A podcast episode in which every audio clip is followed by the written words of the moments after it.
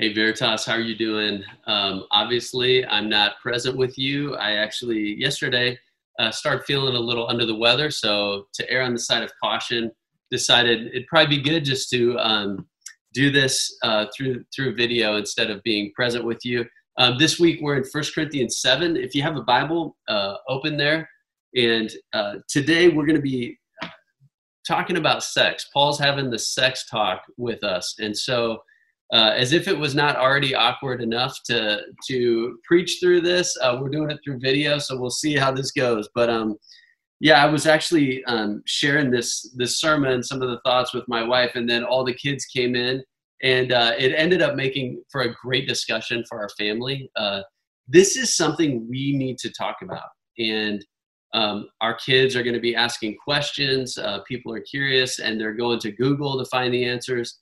Uh, but we actually find this this morning that God's word speaks to us on this. So this is God's word. We're just going to work through it verse by verse here. We'll start in verse 1, 1 Corinthians 7. Now, in response to the matters you wrote about, it is good for a man not to use a woman for sex.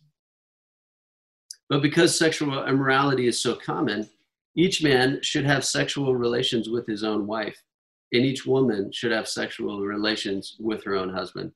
Now, it likely that first verse is a question. They're they're asking, uh, well, with all the immorality, is it good that people would just not have sex at all? Um, because you know maybe maybe they thought um, it'd be good. Paul's saying flee sexual immorality, so maybe it's just good to not have sex at all. But actually, um, what we find here in Paul's answer to this is that the message of, of Christianity is not in the midst of all the sexual confusion and chaos in our in our world, just run away from it altogether. He's saying, no, enjoy it in its proper, appropriate context. So the first point, if you're taking notes, is that marriage is God's idea and the only appropriate context for sex. Marriage is God's idea. We see this in Genesis 2. For this reason, a man will leave his father and mother and cling to his wife, and the two will become one flesh. This marriage between one man and one woman is God's idea. Humans didn't invent this. It's not government that uh, makes people married or not married. This is this is God's institution and design. And so Paul is encouraging this uh, sex in the context of marriage. Now, uh, have you ever taken something good and used it outside of its appropriate context? Well, think about this. How did you get here this morning? Well, the way that you got here is you were propelled here by a series of little explosions between gas and fire, right? And you're saying, I don't think I don't think so. Well, unless you walked here or biked here uh, or drove a Tesla or something like that, uh, yes, a series of little explosions in the combustion engine is what got you here this morning. Gas and fire is great in the context of an of a combustion engine. Uh, however, as I learned when I was uh, going into my sophomore year of college, I took some gas and I threw it on a grill uh, not thinking the coals were going, and this exploded on me. It landed on my leg and ended up uh, burning myself pretty severely. And after surgery and skin grafts, basically a year of my life, um, that that I suffered the consequences for that decision to throw gas on fire. So outside of its appropriate context, gas and fire is dangerous. But when we talk about sex, it's not, you know, our sex talks um, often um, in Christianity, it's like, it's like gas is bad, run from gas, flee from gas, stay away from gas. But Paul's saying here, in its context, sex is good in marriage. So Paul's answer to the Corinthians um, is here in its context sex is good in marriage. Proverbs 6 uses this, um, this metaphor of fire, of what I was just talking about, um, in Proverbs 6 25 through 29. He says, Don't lust in your heart for her beauty, and or let her captivate you with her eyelashes. For a prostitute's fee is only a loaf of bread, but the wife of another man goes after a precious life. Can a man embrace fire and his clothes not be burned? Can a man walk on burning coals without scorching his feet? So it is with the one who sleeps with another man's wife. No one who touches her will go unpunished. This is a warning here that we should not be messing around with sex because it will hurt us in the same way gas and fire outside of their context will hurt people. Pornography, sleeping or living together um, for for uh, couples who are not married. Um, he's saying here, you can't throw gas on fire and expect it to not ruin your life. So that's the first point: is that because sexual immorality is so common, the solution is not to run away from it altogether, but it's to run toward it in its appropriate context. So he continues in verse 3 A husband should fulfill his marital duty to his wife, and likewise a wife to her husband. Paul's saying here, in English, married people should have sex. It's their duty. Actually, he, he uses this phrase literally, it says, the payment of what is due. Now, I don't necessarily like this obligation language, but here it is. Paul saying this is this is the duty within a marriage. Now, I remember uh, some of you young people might be thinking to yourself, duty? Are you kidding me? In marriage? Uh, I think sex is probably the least dutiful thing you'd have to do in a marriage. I remember um, one of my uh, a pastor friend when I was young. He was he was mentoring me. You know, he said he said, "I know, Mark, you won't believe this as a single young man, uh, but you know when couples are dating or engaged, I can't get them to keep their hands off each other, and once they get married, I can't get them to have sex." And I just thought, I don't see how that's possible. Yeah, right. Um, but as Paul's saying here, is sex in marriage is is a challenge. It's actually one of the greatest conflicts um, in marriage counseling. Is um, is sex. And so Paul's saying here, it's it's your duty. Um, I had a friend.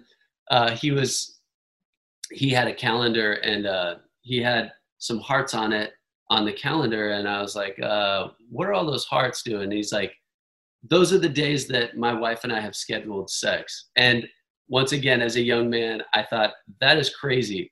Um, but Paul, I think here is saying, schedule it if you have to. Um, but he continues in verse 4 A wife does not have the right over her own body, but her husband does. In the same way, a husband does not have the right over his own body, but his wife does. Now, in chapter 6, uh, Paul had argued that as Christians, we don't own our bodies, we belong to God. In chapter 7, here, he's saying in the context of marriage, you don't own your own body, it belongs to your spouse. So we get this, right? Even in, in my vows uh, to my wife, I said these words To you alone do I commit my eyes and my body until death parts us or our Lord returns. So the evidence that we are not our own is that the two will become one flesh. And so we think about this, even in God's design um, for us, our anatomy, think about this. Uh, male males and females have complementary body parts. As, as one guy, Kevin DeYoung, said, marriage must be and only can be between a man and a woman because marriage is not just the union of two persons, but, a profound, but in a profound way, the reunion of a complementary pair. The second point here, as we as we look at Paul's um, statement here that that we belong to each other in marriage, is that if you're taking notes, the gospel has been written on your body with the words, I was made for another. Think about this. The gospel has been written on our bodies. And it says, I was made for another. So going back to 1 Corinthians 6, when Paul says, Don't you know that your body is a temple of the Holy Spirit who is in you, who you have from God. You are not your own, for you were bought at a price. So glorify God with your body. The gospel is that as a follower of Jesus now, I belong to Jesus. I belong to him. My body is for him and to serve him. So in marriage, in a similar way, uh, my body is no longer my own because now I'm taking my body and uniting it with my wife. So here's just a simple application of what Paul's saying here. Sex is not about you getting what you want when you want it. It's more about mutuality here. So this is a huge paradigm shift in marriage. As one guy said, this in, in a Christian marriage, it's not you owe me, it's I owe you. And one of the worst things you can do to another human being is look them in the eye and say, make me happy, meet my needs, serve me, right? And so that's exactly what Paul's saying we can't do in a marriage. This is not about making demands on your spouse. I've often heard uh, 1 Corinthians 7 preached with kind of an emphasis on how uh, a wife needs to be willing to have sex with her husband. But I think that kind of misses Paul's point here. The emphasis is that sex is not about getting, it's about giving. Now, as a young married man, uh, or as a young unmarried man, I thought, you know, marriage is going to be great because sex is that one place where both people can be as selfish as they want and be happy. But I discovered uh, the opposite is true.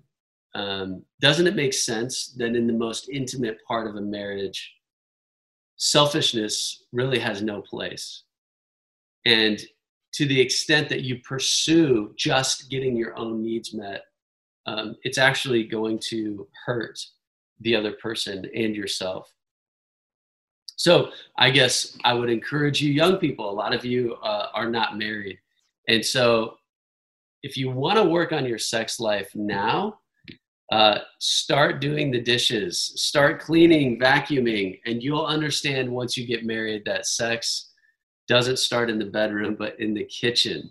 Okay, here's the point that I'm making, and I think Paul's making here be a servant with your body. Be a servant with your body. And so, in a marriage, using sex as a weapon to manipulate or to get what you want, or using your spouse as an object for your pleasure is not God's design.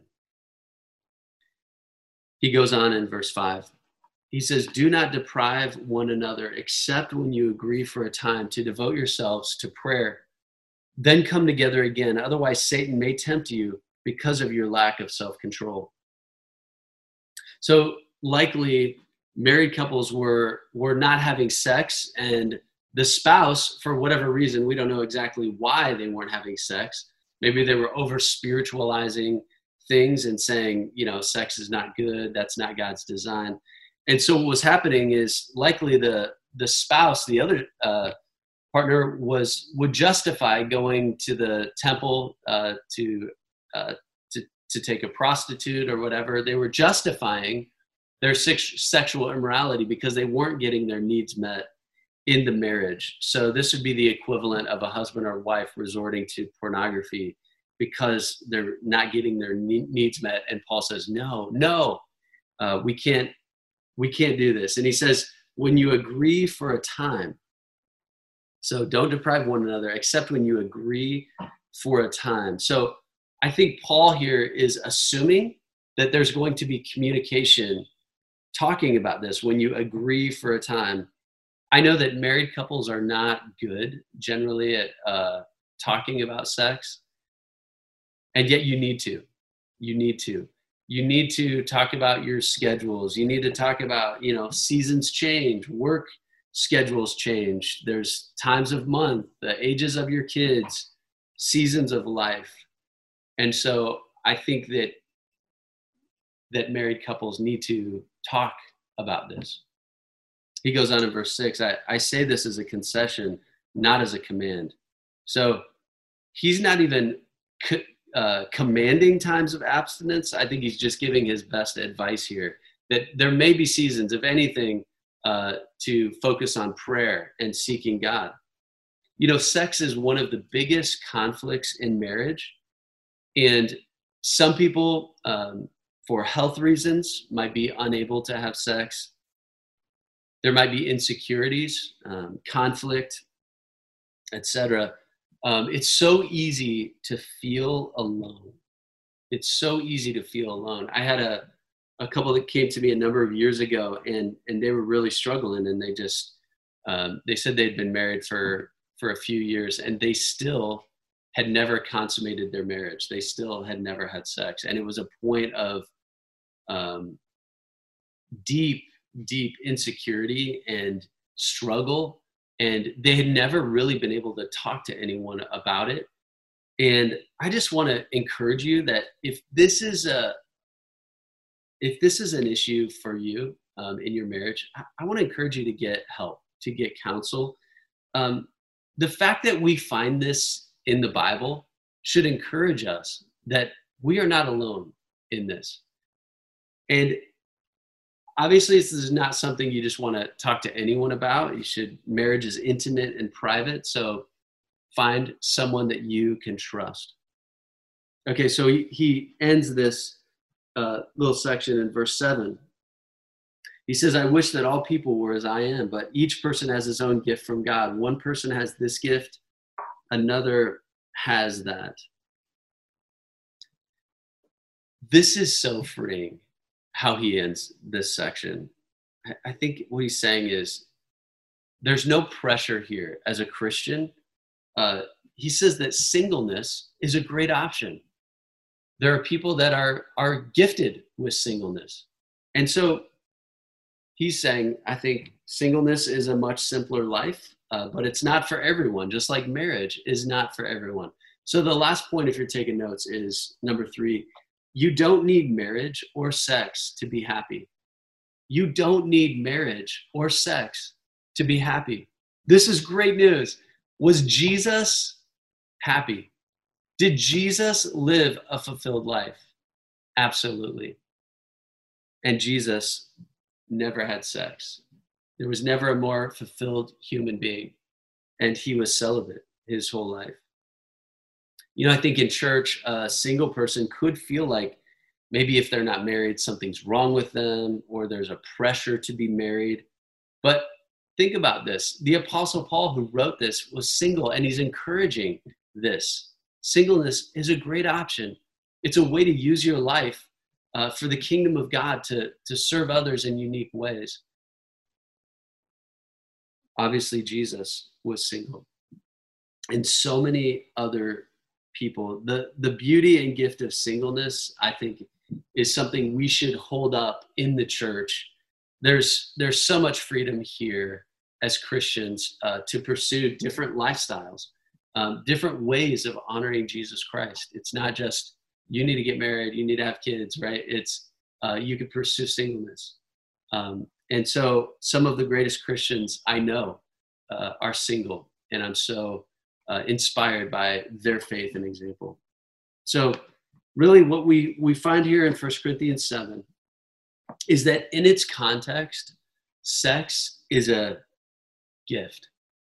But out of its context, it destroys people, families, churches, even entire nations. And generations can be affected when sex is used out of its context of marriage. We're going to end worshiping, and this song, In Christ Alone, is so perfect. It makes me think of the psalmist. Uh, I think in Psalm 72, he says, whom have I in heaven but you? And this earth has nothing beside you. My heart and my flesh may fail, but God is the strength of my heart and my portion forever. Um, as we think about these things, Jesus Christ is enough for us. He has bought us with a price. We are not our own. Veritas, let's use our body to serve um, and to not just gratify our own uh, sinful nature and desires. Let's close in worship. Jesus, I thank you for your word, and I thank you for how you have designed us. Thank you that the gospel has been written on us, that, that we are not our own. Thank you for the for inventing marriage. Thank you for the gift of marriage. Thank you for the gift of singleness too, and, and the way that you created the body and, and, and used the body of Christ uh, in so many different ways. Lord, we pray that as we turn our eyes to Jesus, that we will find you meet our deepest needs and desires. We pray in Jesus' name.